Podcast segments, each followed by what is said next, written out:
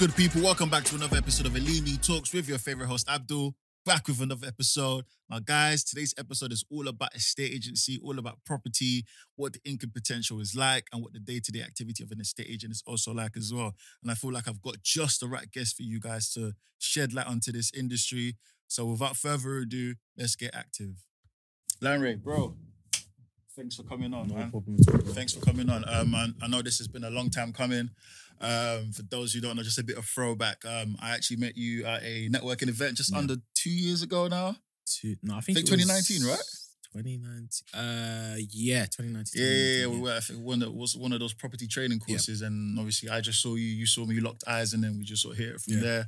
Um, and obviously. Two, three years later, here we are. Mm. Um, obviously, I don't really want to tell your story. I'll let you. I'll let you do that. Um, just you know, great place to start would probably just be giving the audience just a brief intro on obviously who Lanray is, Yeah.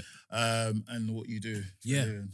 Okay, um, so just to give basically everybody context, so I've been in the property industry for about five, coming up to five years next May. Coming up to yeah, five years in May.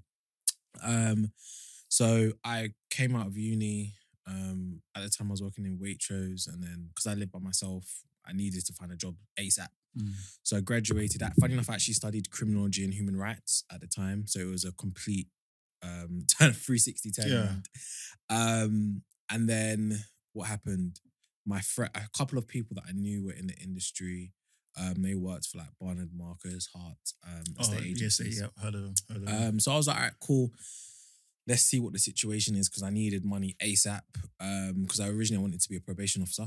Um, okay. and then but with probation they only turn around basically they do like their pool once a year so if you don't if you miss that pool then you have to wait basically a, a whole year so um a girl that i knew worked for an estate agency called kings kings group Heard of um, them. in east london Heard of them. um and she set me up with an interview so they employ a lot they have a quite high turn, turn turnover to be honest but yeah she set me up with an interview funny enough i got the job um which i was very surprised about i was like the youngest in the office um how, did, how did you feel when, when obviously when you were stepping into? Because I'm assuming you didn't have any knowledge No, of yeah, no- the no- industry, of what you're in for. no knowledge at all um and funny enough the the uh director the regional director i had the second interview with he was questioning me he was just like you're you're degree orientated Mm. that has nothing to do with property. Why are you here?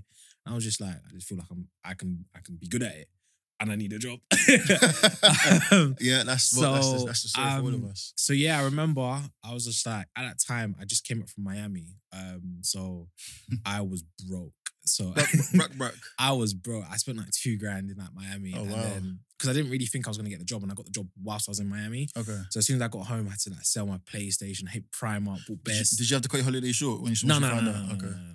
So um, I like, sold my PlayStation at the time and then went Primark and just bought like three suits. um, yeah, I was broke. Um, and then yeah, came in in the office. We were in like an estate agency office. The people that I knew always sit at the front. Um, so Oh, okay. so anybody that you see at the back of the office is either the senior members or like the manager of the office. So I'm there, I'm like, at the front, just eager to go, and I had known nothing about the industry. And then I start tagging along with um, a guy, a black guy. Funny enough, funny enough, there, that office was actually quite.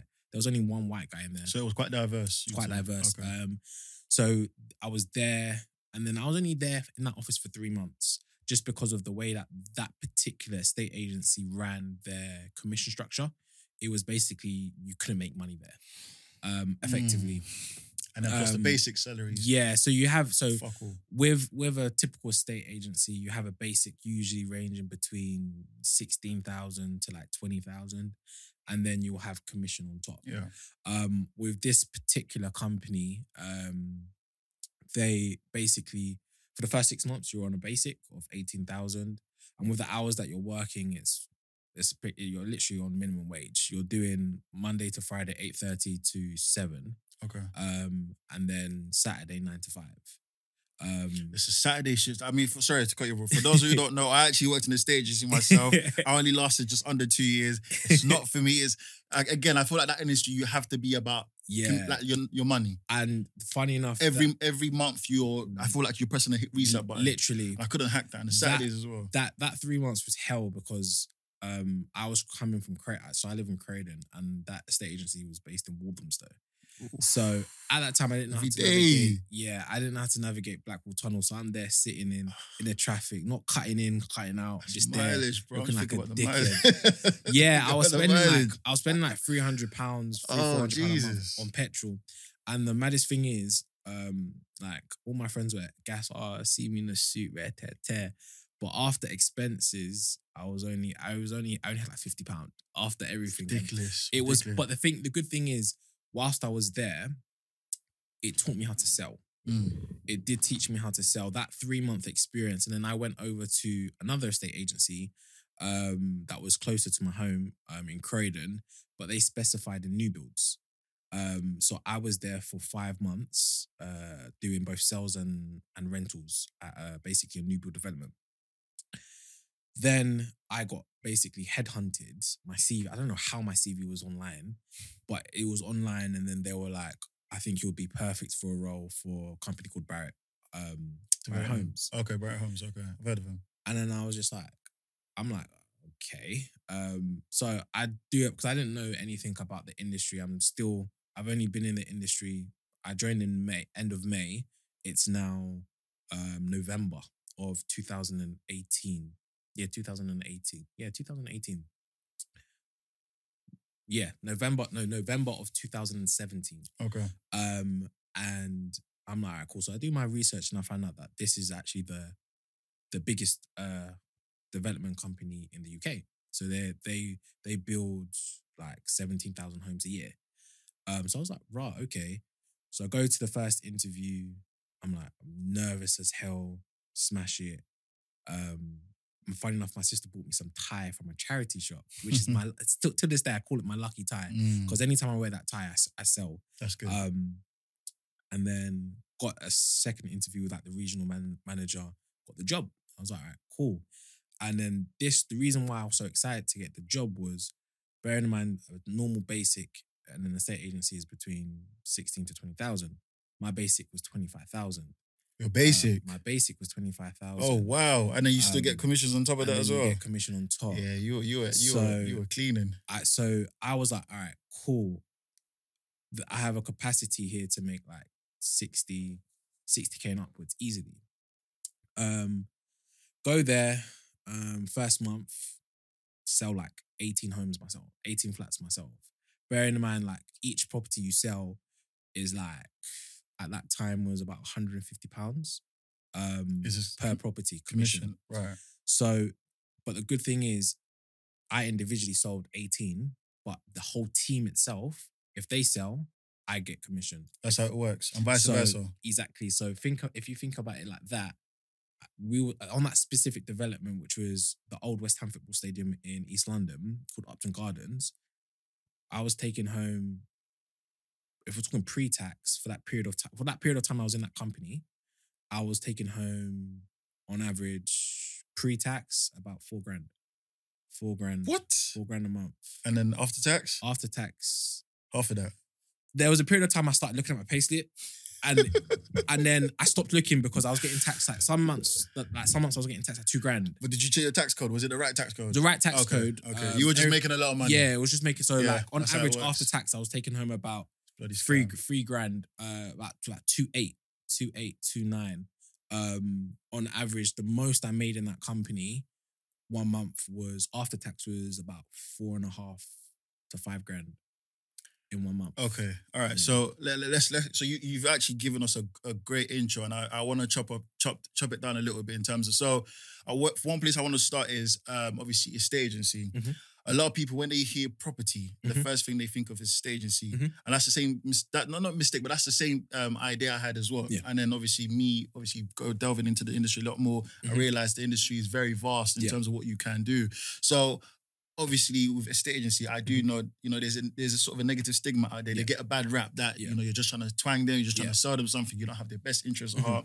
And someone like someone like yourself who lives and breathes this this, um, are you able to sort of um, some of the the notions? Yeah, I of think estate agency. I think with, those out there. with a state agency, there will always be that cloud of because it's just sales. Yeah. Ultimately, it sells. Everyone has they're uh, when they go to a dealership, they think that they're gonna get sold some rubbish car.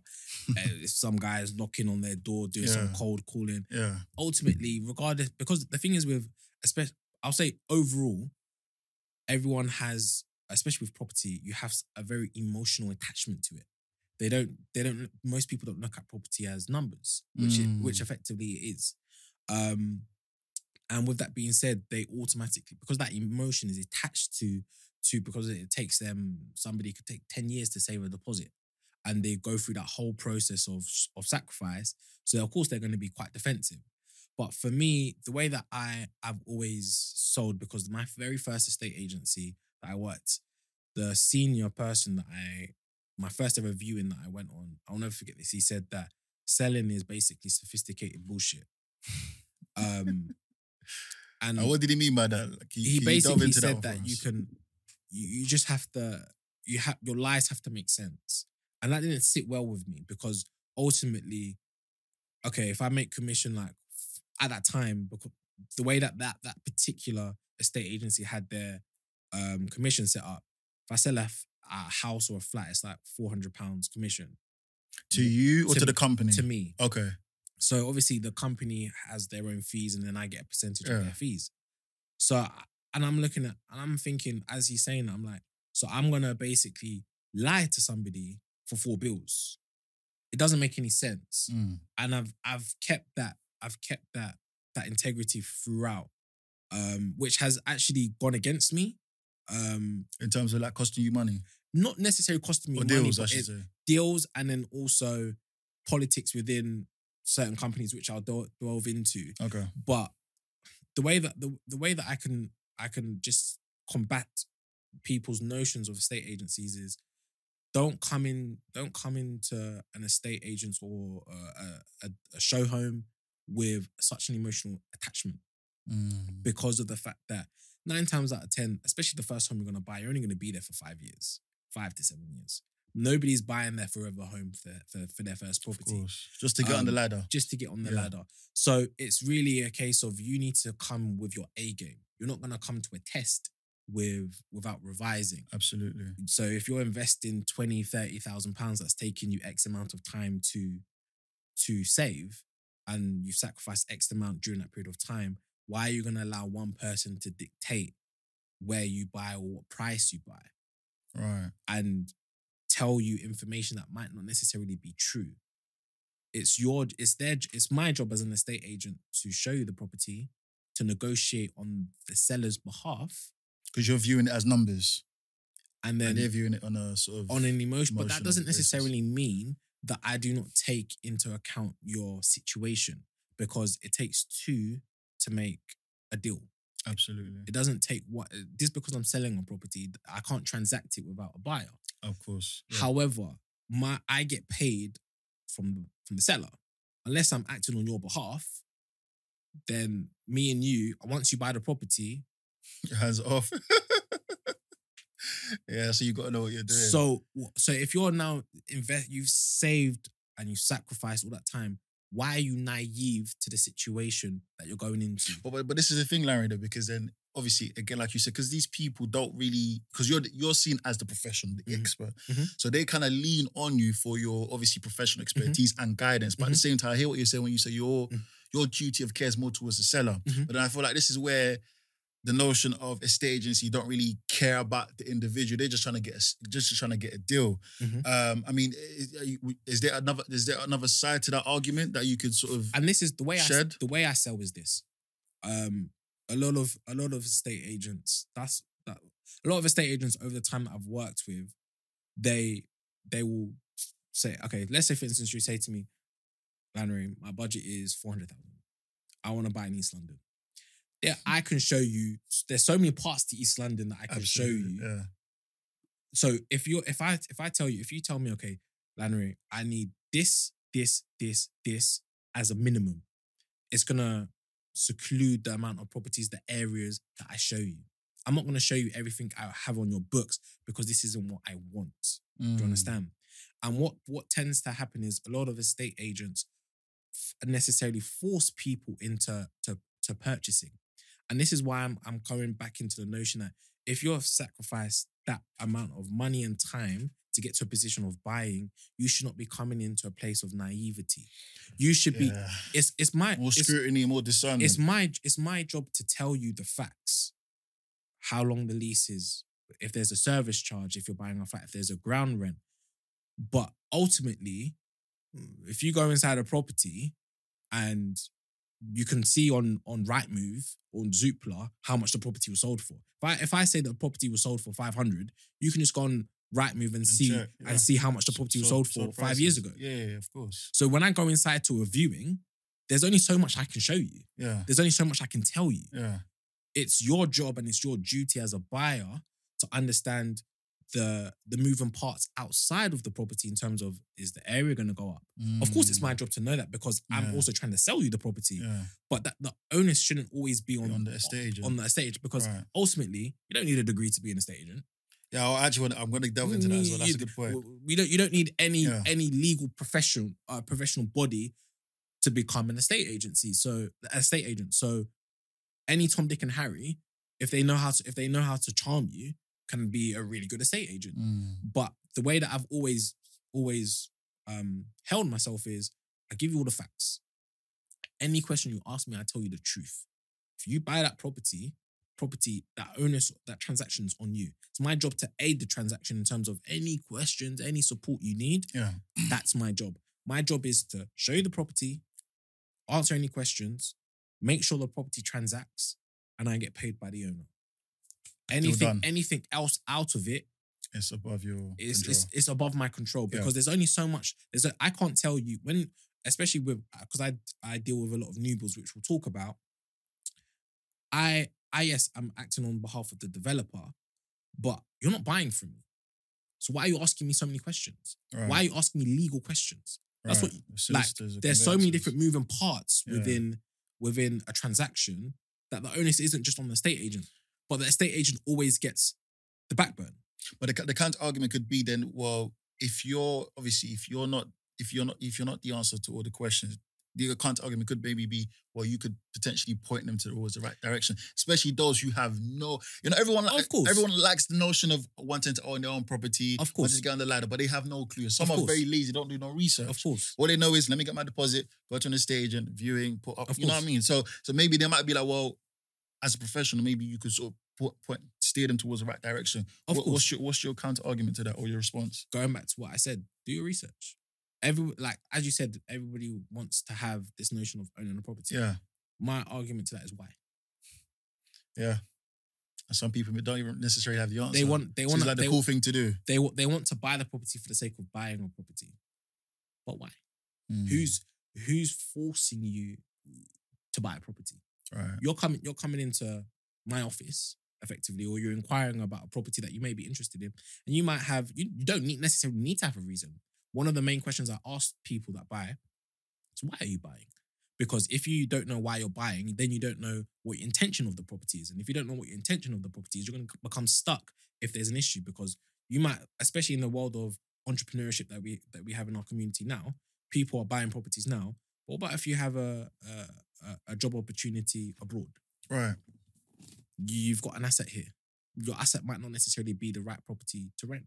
Absolutely. So just because you come into my office and you say you want to buy a property, that property may dictate the next 10 years of your life because of the fact that you have an obligation to your mortgage company to pay for that property.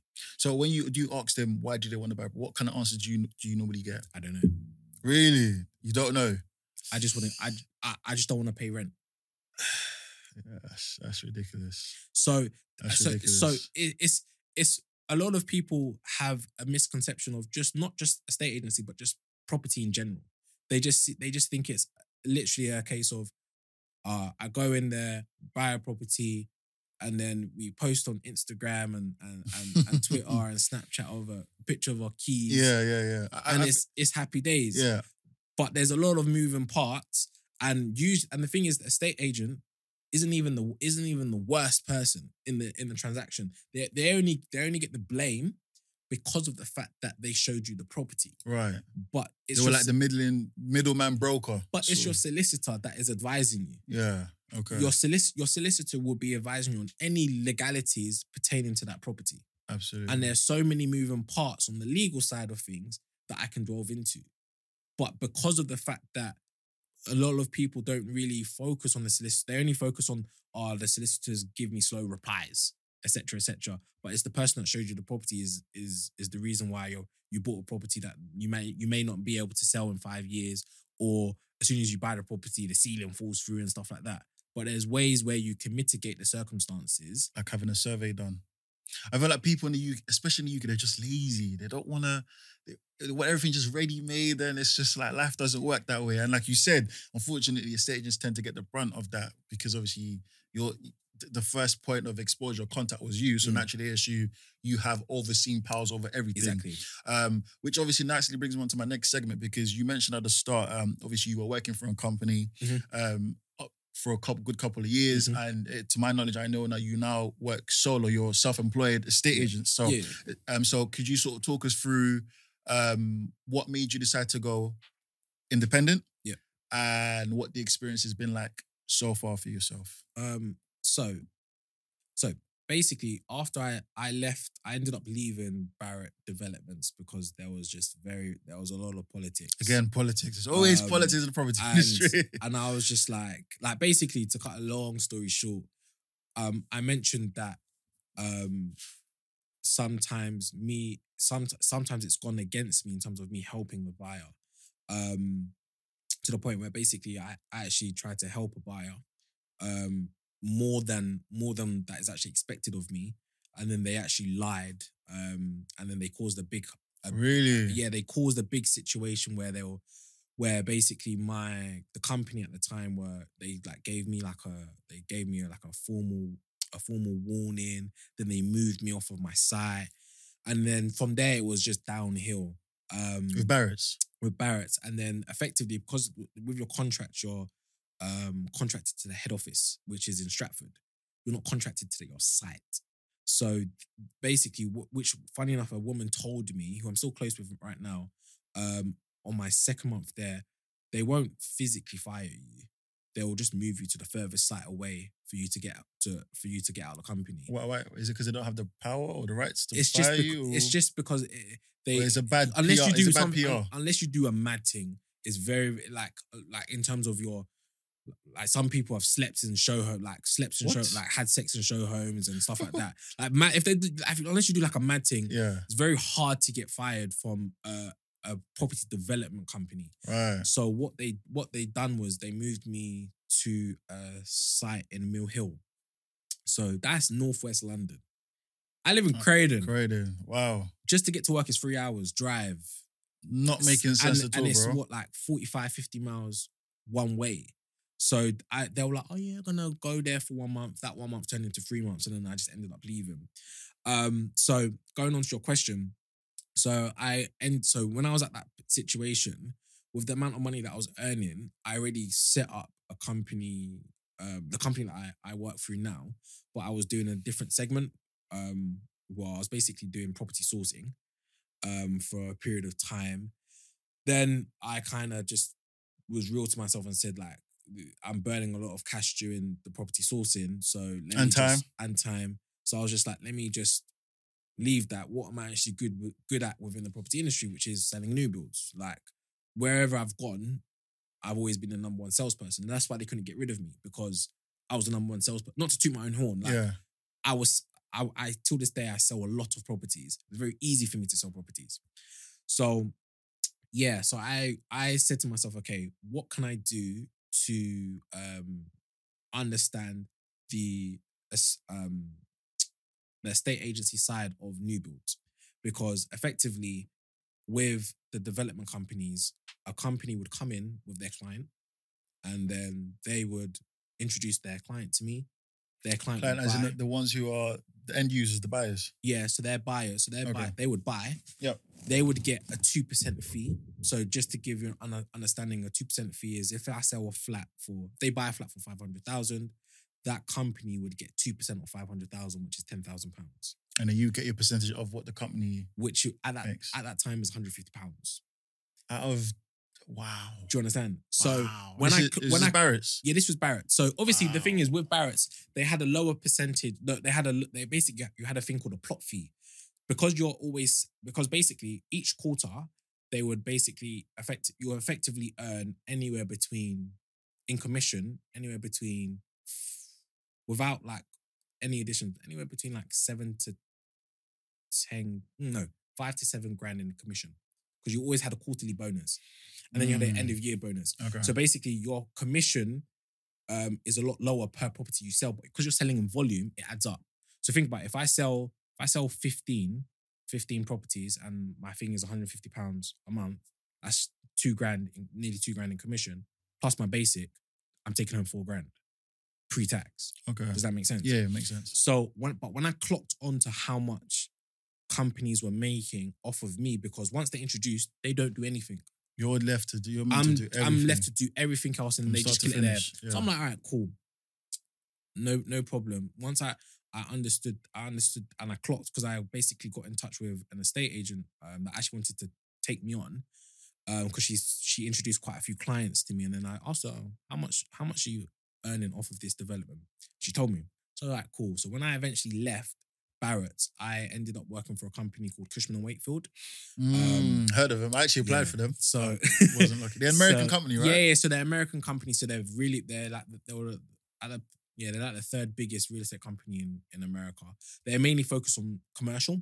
Mm. Um, but they Like have CBRE. yeah, but they have um a residential department in the UK.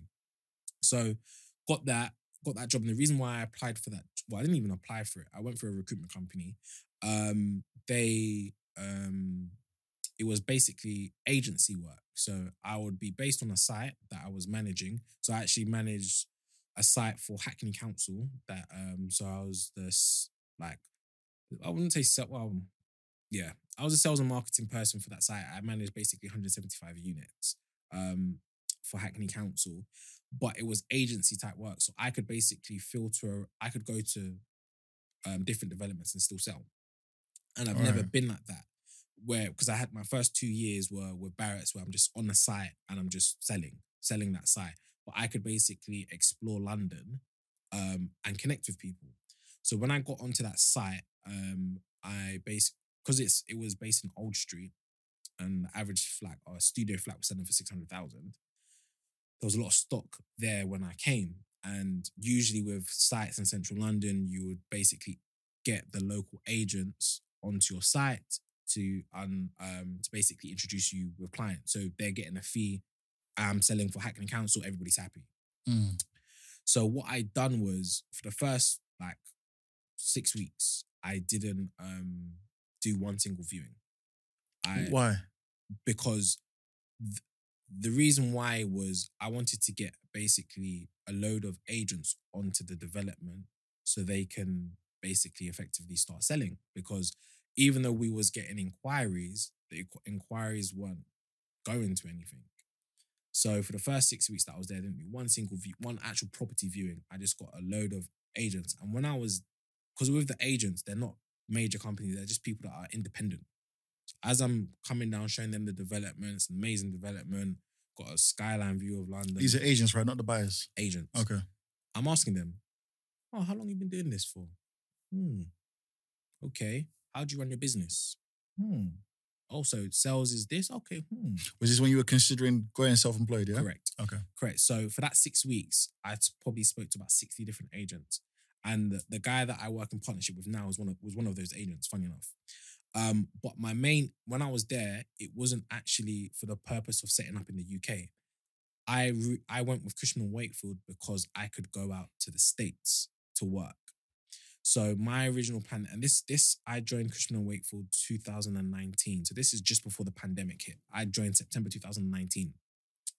And bearing in mind, they sold prior to that, the company that I was with, that company, they launched in May. Between May and September, they probably sold about four flats. Are we, what company are we talking about? Cushman and Wakefield. Okay. When between the period of time of September and December, I sold 20. You saw 20. Um, yeah. Bearing in mind the average flats were like um million pounds. So I'm so this I'm- were, this were in prime locations. yeah, I'm. I'm I'm mashing work.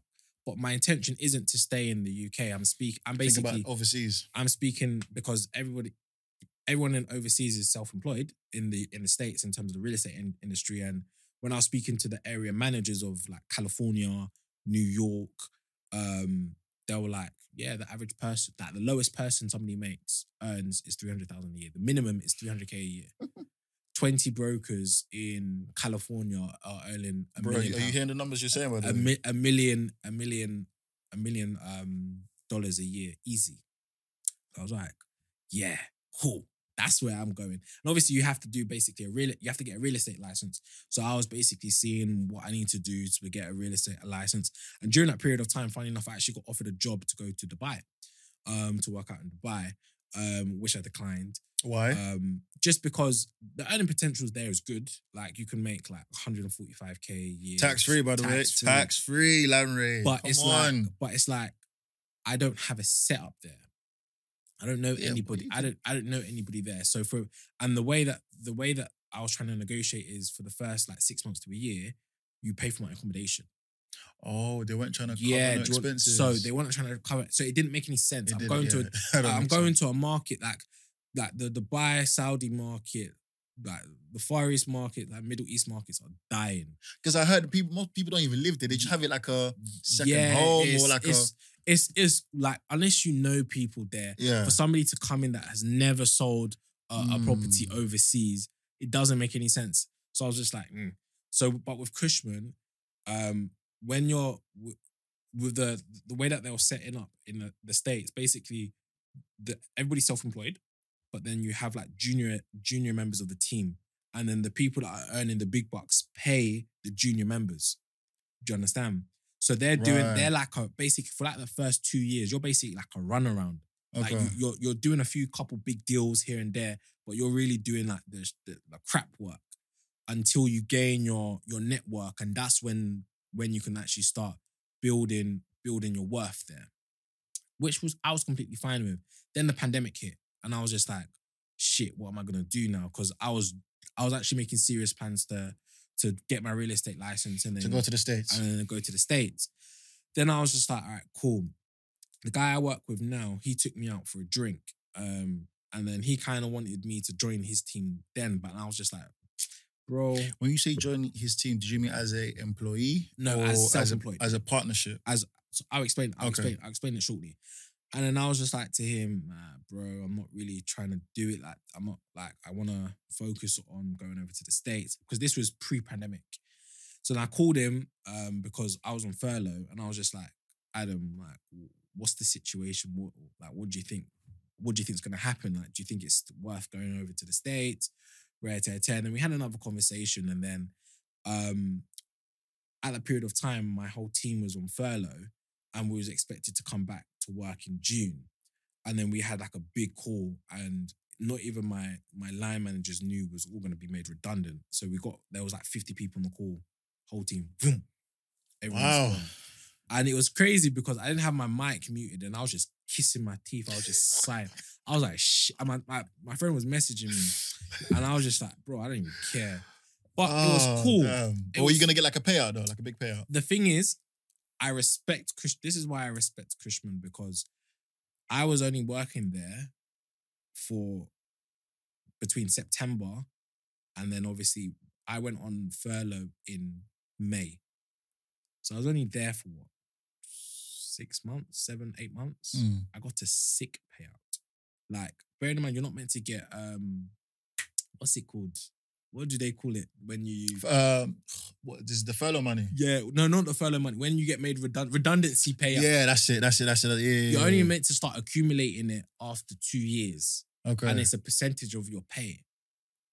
When I tell you they niced me, what, what, what, what was the tax it said? it was it was tax free. It was tax free. It was tax free. Yeah, yeah, yeah. It was tax free. Tax free. Yeah, yeah, yeah, I yeah. can, see, it was I can tax- hear the change in your it was voice. it was tax. yeah, yeah, yeah. Because the way that they do it, it was tax free. A redundancy payment is tax free. I believe all across so. the board, really. I bel I believe Believe so. okay. I believe so. That's not financial advice, guys. I believe. I yeah, yeah, yeah. Like, and I'm not talking like chump change. I'm talking five figures. oh, raw. Yeah, And So I'm that like, gave you like a good position to I, yeah. So I was to go just like, solo. ooh, oh, when they when they said it, and I was just like, hmm, okay, this is good. This is, and I still had the way I negotiated my thing was because I had so much sales in my pipeline for like I'm talking about. I had about a good five, five, six grand's worth of sales um of Mm, commission still in my pipeline. And I'm like, I'm not leaving that. You're not. You're not. You're not I gonna make thought, I thought that was included in your redundancy. No. I had a redundancy package. And the pipeline.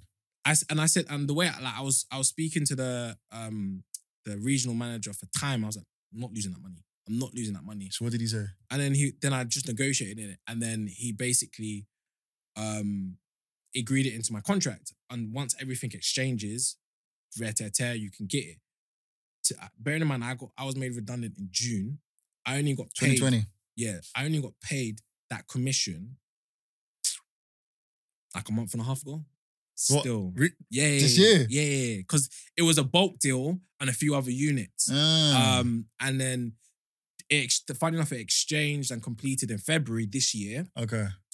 But um, it was there were just there was bare technicalities because it was with Hack- Hackney Council, and then they were just moving mad. But yeah, um, but that that payment I got taxed on. Okay. Okay. And then- it's income. Yeah. Income tax. So then what happened was, um, sorry, I went on a little bit of a tangent. That's all right. So then basically, um, when I got made redundant, I was like, "Alright, cool. There's no point of me going to America because it's a fucking pandemic. So what am I gonna do there? Did you know anyone there? Did you have contacts? Did you have you gonna I stay? know- Because remember I- the similar situation you talk about Dubai? Like, was I, that the same? I only had my uncle who lives in Georgia, who's in the military. Um, but aside from that, there, obviously I wanted to go over to the States because under the honus that they take you under your team, they can put you on a salary of like fifty thousand dollars a year. Which will cover your Do you understand? Do you understand? Yeah. okay. So that's patterned. So that's that's where my plan is going. And then I'm like, all right, cool. Not going over to the States. So I might and I'm you got this money, so what are we gonna do with what, it? what am I gonna do with it? I'm like, all right, cool. Let me just um let me just see what my options are. Um and then I spoke to the guy um who I work with now, Adam, Adam Dockley. Um, and then he was just like, all right, cool. You can let's have a conversation, see what we can do, and you can join the team.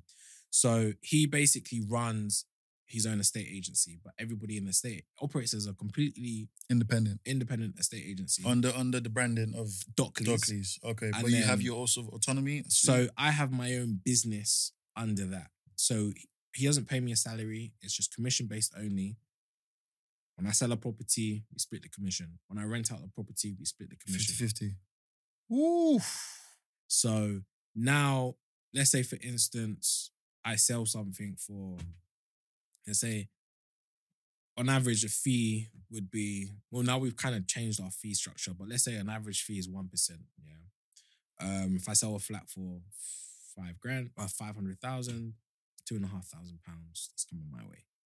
Do you understand? Hmm. So, um, And that's where I am now. wow. So, how did you? Okay, so you know how you say you sort of like you partner with him Mhm. to Mhm. um train under his Yeah, yeah. name. yeah. Dockley's. How comes you couldn't sort of just not do that yourself? I'm Um, guessing there must be some sort of um, yes. So maybe running costs Yeah. or overheads that come with that. So with an estate agency, um, is there's a lot of moving parts because you've got most estate agents run sales and lettings. So lettings obviously renting out properties, and then sales is self-explanatory. You you have to have your CRM system, um, which Your is customer relation manager. yeah. So some sort of CRM to have all of your leads, inquiries go onto that, which a good CRM system is anywhere from like it's like about four to seven hundred pounds a month. That's uh, a month. A month. So you're gonna say Um, annually? Nah. Um, and this is like a recurring yeah. expense Then you've got your office space. to then rent. you've got your portals that you need to advertise on. So Rightmove is a fucking rip off. It's like four and a half grand a month. a month, not is year. like Zoopla's like two and a half grand a month. a month. Then let's say for instance you need your accountant, you need to pay yourself. GDPR legislations, regulations. You need so running costs of an estate I think you have to be part of the ob- ob- ombudsman. ombudsman. So ombudsman's that those those fees are minor. Like ombudsman is like yearly like 200 and something pound, depending on the office. Then you've got like AML stuff that you need to register. But the the main cost is portals. uh, Um, and It's just like your bread and butter. which is your bread and butter. Um, and then obviously advertising. Um, Okay, so in terms yeah. of like getting boards up, leaflets, sending letters out, there's a lot of running costs. So if I had done that, I'm well, my that's ten grand is gone in one month. Do you understand? So it kind of made sense for you to partner with someone who's already had that setup Yeah. already established. Yeah, And then you come to an agreement how it's going to be mutually beneficial. exactly that. So Smart guy. So Very smart. so I was like, "Alright, cool. There's no point physically. There's no there's no way for me to to run my own agency. Um. So yeah. So we join. Um. I basically operate under my so my company's called Neuro Homes Limited. Um. So and then I operate under Dockley's. So how does it work in terms of clients now, in terms of procuring clients? Because yeah. obviously, let's say you're dealing with clients. At the same time, because you're running the business, you're Yeah, trying to yeah, yeah. obviously build Of your course, client base course, as well. course, So when people like when you speak to people, are they are you are they do they see you as a Dockley's representative or Larry's the- business The representative? Does that make sense? first- so sorry. Um, the first thing that I always explain is what I'm we're not a, a typical estate agency that we're all self-employed. Most people are just like, yeah, cool, whatever. Um, but like it's just a case of I operate under Dockley's because they will inquire via Rightmove or Zoop or whatever, and it's Dockley's advertising. On the normal buyer, it doesn't necessarily like a first time buyer doesn't really care. They don't really doesn't really affect them. Mm. but like for instance investors it's my niche like um the way i i patterned um a situation where from my last company cushman and wakefield i i brought over clients from there Are you were you allowed to do that though? Because of like that would be called poaching, isn't it? well they bought the property to rent it out um and whilst i was going through because i the way i negotiated my um redundancy thing they wanted the site that i was on they wanted me to stay for a period of time um so as that period of time was coming to an end those properties were completing and they needed an, an a estate agency to rent out their property Mm. it's not i'm my company cushman wakefield don't have a rental company Because they were dissolved. so Right. all I just all I just literally just done was I said, okay, I'm setting up my own business. This is what the situation is. Um, and now I have well, before I even was fully redundant, I had eight properties under property management. Wow. Yeah. So, what would you say has been the biggest um, lesson you've learned so far since obviously being independent? And then, what would you say? So, yeah, that's the first question. Second question is, what would you say is the are there any um, glaring differences between going independent and working for a company, like you were at the start of your journey? The answer to your first question, business is tiring. I'm tired all the time. Um, Because you're not working nine to five, Yeah. round the clock. Yeah. So the good thing is like I'm like the most laziest hard worker there is. Like I don't like It's legit. I don't like f- coming from like working from the state agents and stuff like that. Doing the most doesn't it will just burn you out. So I will always make sure things are patterned in a way where I don't I have to be the least the least efficient as possible, but I'm still efficient. So for instance, when I'm speaking like before with an estate agency, you would have to my estate agency you would have to book 20 viewings, 20 30 viewings a week. Oh, I used to hate that, Larry, man, because I used to do this. I used to do uh, this. This industry is not for everyone, and, bro. And you and you'll It's be not for everyone. you'll be booking viewings for the sake of booking viewings. that's it. That's how For it me now, me, I'll do like five to ten viewings a week now. But I know that But then is your conversion rate high? Because obviously you can do little viewings, but if all them five people are buying, that's as good as because in the stage, in, in- well, from my experience, they tell you volume. Call as many people because it's like it's like throwing shit on the wall and hoping Mm. something sticks. Mm. Where probably your approach is a Mm. scattergun approach, where you're targeting so serious buyers who you let- know they're gonna. let me give you an convert. example. So when I I when I was made redundant, I went to Nigeria um in October, October 2020. Um, and then came back, and then we had to like quarantine, whatever. And I didn't officially start like working, working until the like second week of December. Second week of December is obviously Christmas period of time. It's very, very slow. I got we got instructed on a development called Admiral Court. Um, a development in Croydon, 66 units. Was this um, when you were working independent or com- Independent. okay. so I'm independent now. And I go to the developer, meet him. Yeah, this is who I am. I've sold so many properties in Croydon. I'm gonna sell your properties. That development there was has been on the market at that period of time for two years. Had three different estate agencies, including Foxtons. Foxton, so I've now only been on the development for just over a year now. Um, and at that period of time, they had 22 units left or something like that. In two years, Foxtons have sold 12 units and they're there every weekend. In just over a year, I've sold 10 units there. And I'm there probably That's the time. when I was first there, I was probably there like every week. Now, the last time I the last time I done a viewing for I didn't have a, do- a viewing there for three months. And the developer was like getting on to me, like, you started so well. Like, why you not? And I'm like, bro, the inquiries are dead. Like, we're not getting any inquiries. Done a viewing there too on the 7th of November. First first viewing in three months and then sold. Like, I like the thing is, I I don't waste time in terms of if I don't have your product, I don't have your product that you want, go away. No point. It's like But are you not are you not scared that someone else might sell them something else? That's 'Cause at the end of got- the that's got nothing to do with business that's got that's got nothing to do with me because at the end of the day, I'm self-employed. So and a lot of the stuff that I deal with is in East London.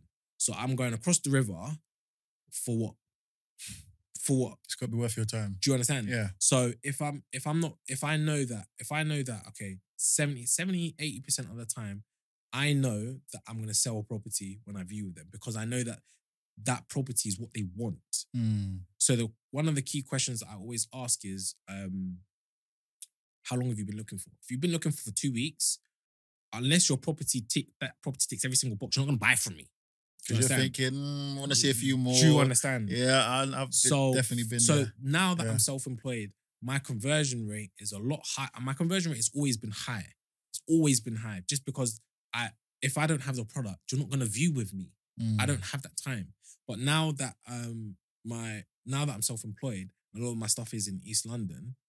It's I haven't I haven't got time. Like for instance, I had I took on a property in Kilburn. It's on the market for two and a half months with another agent, and Kilburn's far from me. It's like an hour and a half. Done one viewing. That viewing is now Sold? they complete. They completed in in what May? Top man. Top man. I like first viewing. Yeah. Offer half an hour later.